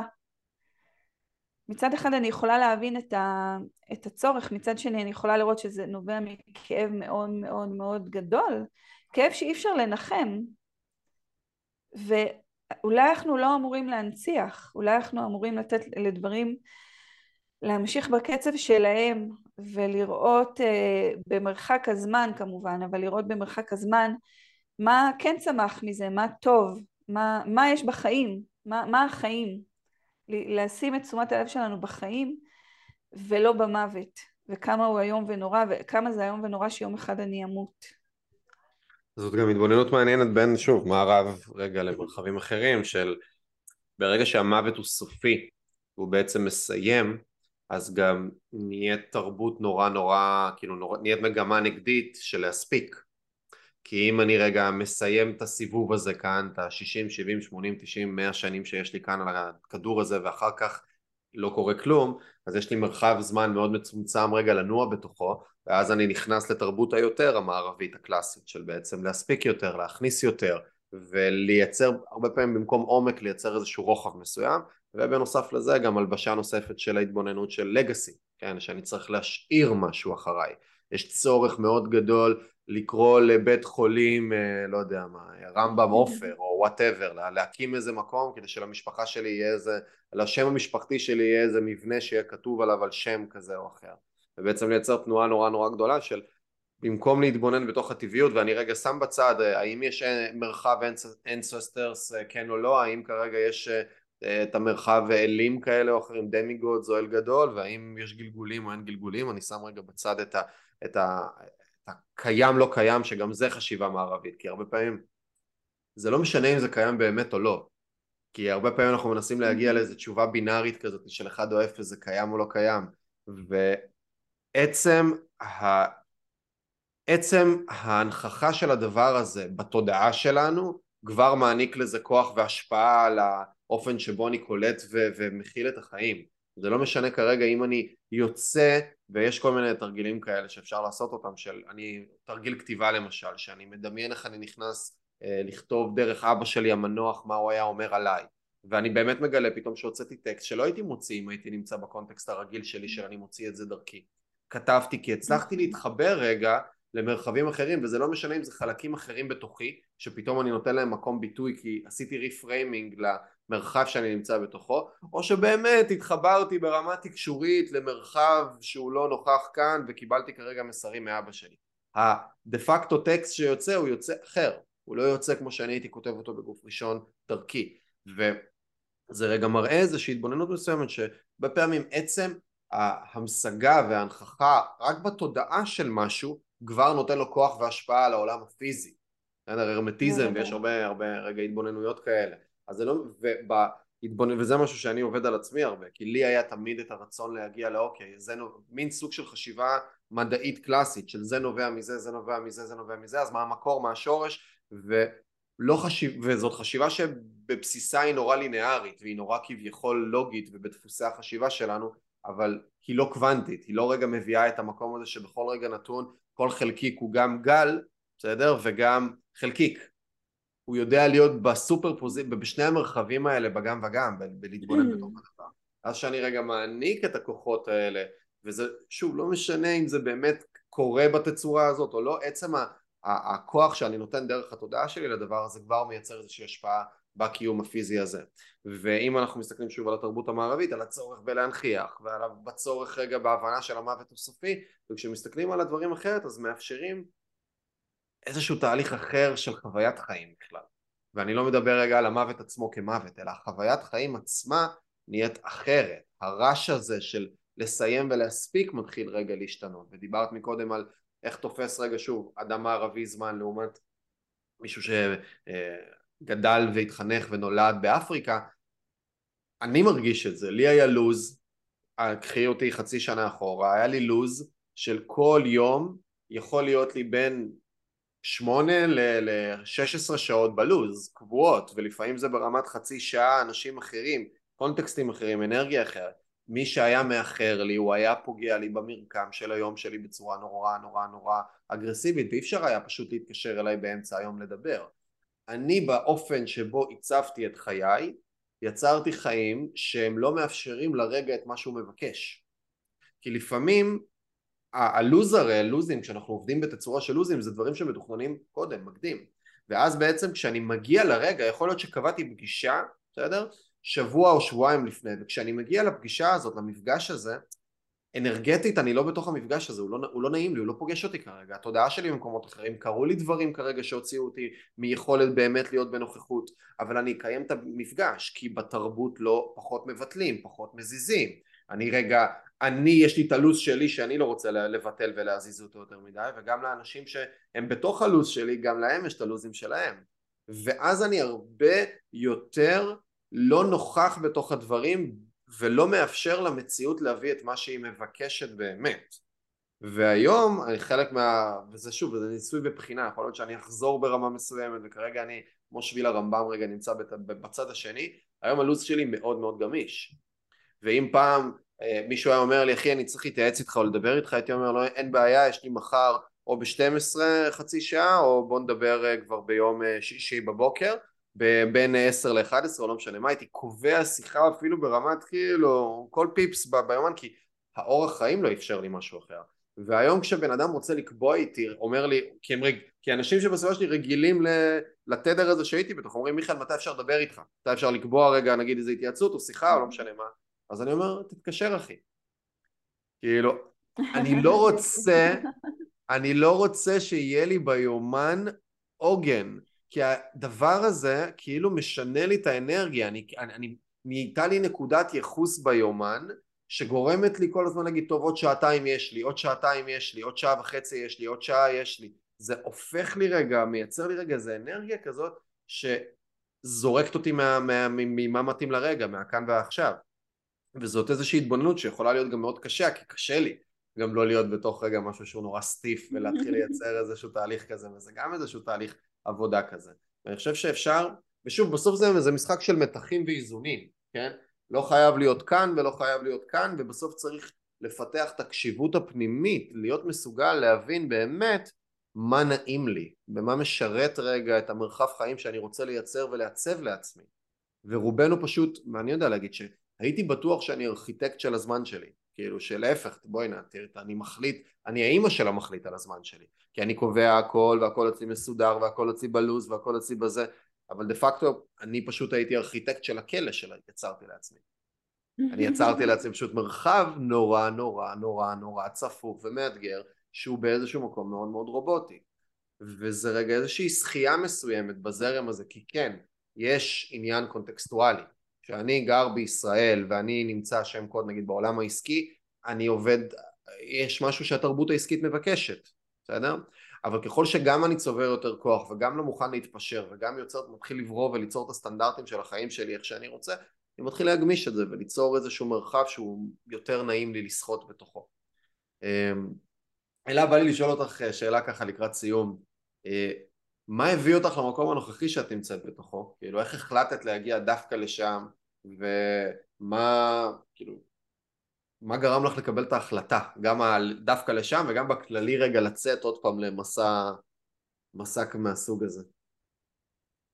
אז זה בדיוק מתקשר למה שאתה אומר, להקשבה הפנימית. אני קוראת לזה האינטואיציה הנשית שלי, שנמצאת ברחם, בתחושות בטן שלי, בדברים שאני לא תמיד מבינה, אני לא צריכה להבין, לא צריך להסביר הכל, תחושות חזקות, דברים שאני פשוט יודעת. ואגב, אני מתחברת למה שאתה מדבר, כי גם אני בשנים האחרונות לפני שיצאתי למסע, מאוד העטתי את קצב החיים שלי. הייתי עצמאית, עשיתי סדנות נשים ונערות, בדיוק על כל מה שאני מדברת פה, מתוך המקומות השבטיים והשמאנים, סיפורי עמים לילדים, הייתי מאושרת, הייתי בדיוק במקום שלי, בייעוד שלי, ובאופן פלא, באורח פלא שעד היום אני לא יודעת להסביר אותו, עבדתי פחות והרווחתי יותר. כמובן שעשיתי צעדים גם פרקטיים, אבל זה פשוט התגלה בפניי במין איזה מופלאות כזאת, ולפעמים הייתי שואלת את עצמי, איך זה שיש לי כל כך הרבה זמן, ועדיין יש לי את הכסף הזה בסוף החודש בבנק. אז אני מאמינה גדולה ביצירה, באמת יצירת מציאות, ואנחנו יודעים שזה עובד וזה דבר אמיתי. אני מאמינה, על זה בדיוק אני מדברת, לקחת את השבטיות לחברה המערבית. אני הצלחתי להאט את קצב החיים שלי. ועכשיו שככה אתה שואל, אז יכול להיות שבגלל זה הצלחתי בצורה יותר בהירה לשמוע את עצמי, לשמוע את הצורך שלי. והצורך ככה דגדג לי איזה 3 שנים, לצאת שוב לנדודים, פתאום, שוב, הציוד שלי, הרהיטים שלי, הבית שלי, הכל נהיה מאוד מאוד כבד עליי, רציתי פשוט לנדוד, ואז פרצה הקורונה, או לא, אולי לא פרצה הקורונה, פרצו הסגרים, ואני בסגר הראשון חוויתי, היה לי משבר מאוד קשה, סגרו אותי בבית, אני לא מקובל עליי, וחשבתי מה אני עושה, בטח לא מעבירה שנה בזומים, ויצאתי למדבר, לא הצלחתי, לפעמים הפחד משתלט עלינו, זאת אומרת יש קול בפנים מאוד מאוד בהיר, אבל הרבה פעמים, לפחות אני יודעת, אני מכירה את הקול הנשי, הקול של הרחם הוא לפעמים כמו לחישות, הוא מאוד מאוד עדין, זה בדיוק כמו ההבדל בין להיות כאן ולהיות עם האנשים כאן שהם יותר שלבים ועדינים ורגועים, לבין ההערה שלנו והדיבור וההחלטות החותכות והצריך ואני צריכה להחליט. אז יצאתי למדבר לכמה ימים עם אוהל, ממש, קניתי אוהל,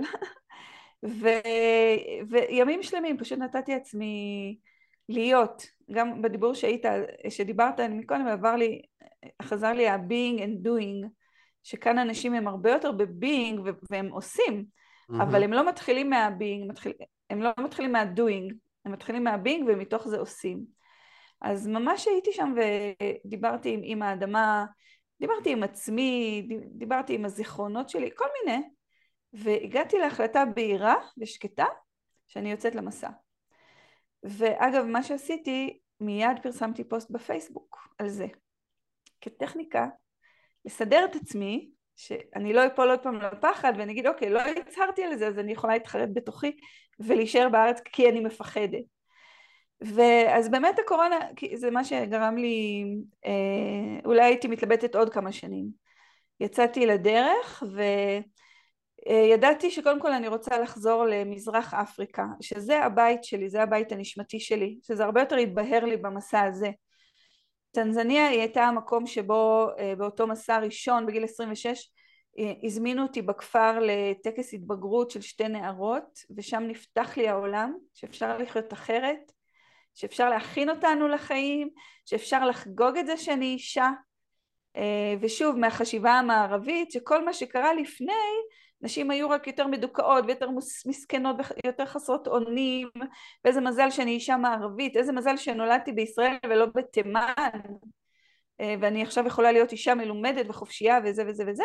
פתאום גיליתי שנשות השבט הן הרבה יותר מפותחות מאיתנו, הן חוגגות את עצמן, הן מלמדות את הבנות,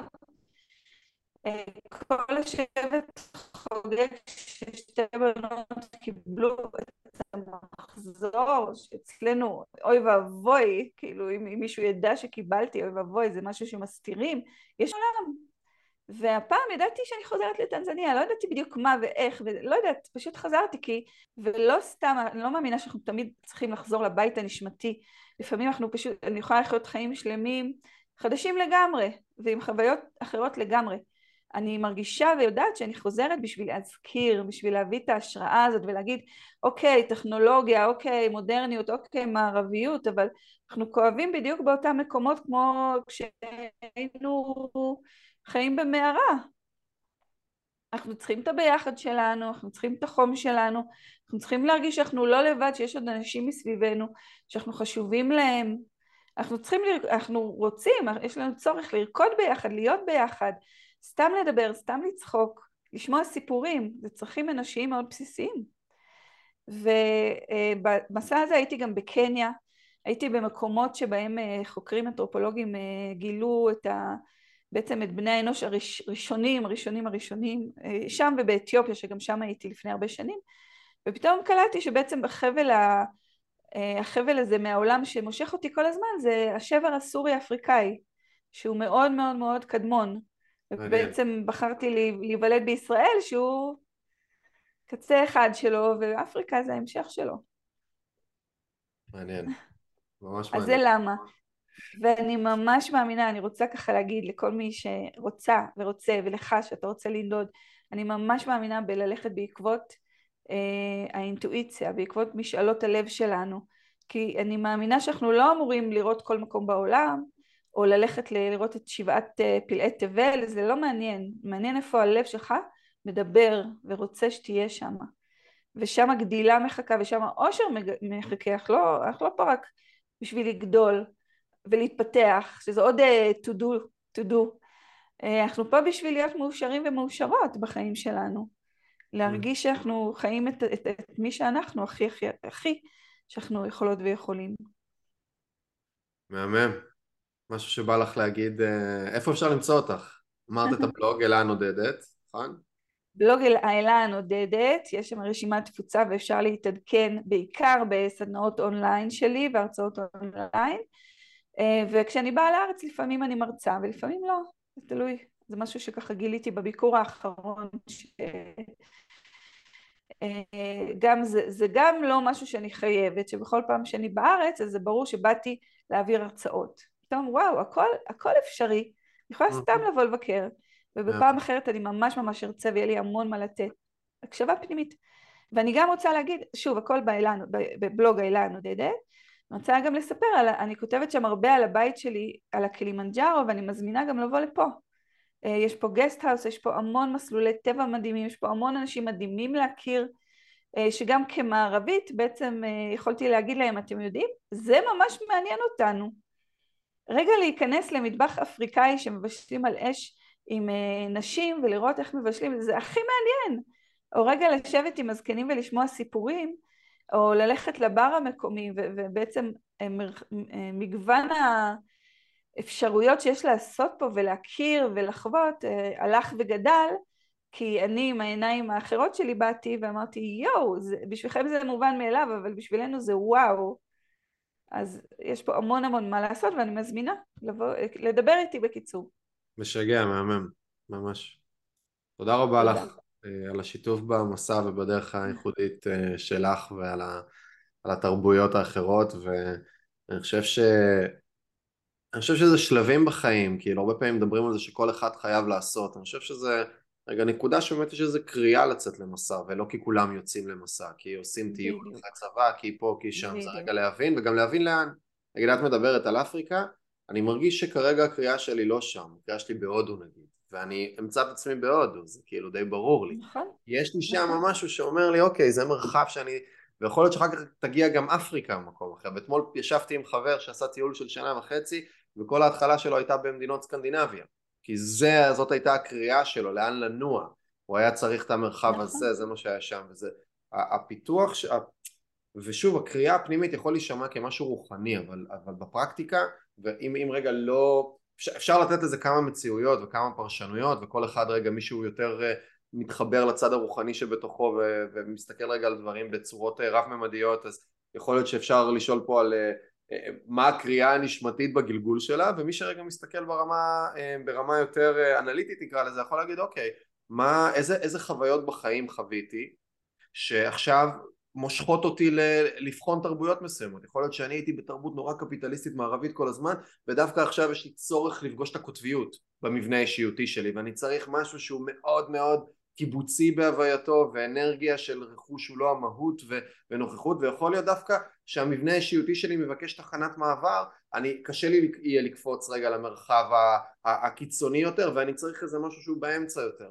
שהוא נגיד, לא יודע מה, אולי מדינות סקנדינביה ברמה מסוימת שיש שם אנרגיה שהיא הרבה פחות הישגית בהווייתה, אבל היא מאוד מערבית גם בהרבה ומודרנית so called במרחבים אחרים. וזה רגע להיות מסוגל להיות מספיק קשוב למה הקריאה שלי, רגע, מה אני מבקש כרגע פנימה, ולא מה ראיתי בטלוויזיה או חבר היה או איזשהו מקום כזה.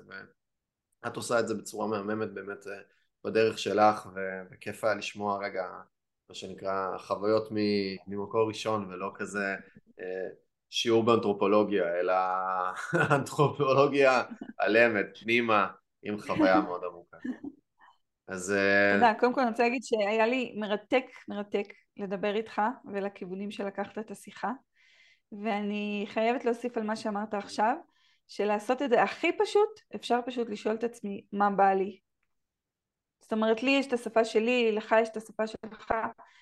לקחת את זה הכי פשוט למישהו שלא מבין על מה אנחנו מדברים ולא מתחבר, מה בא לי? מה בא לי זה מה שיוביל אותנו לדרך שלנו.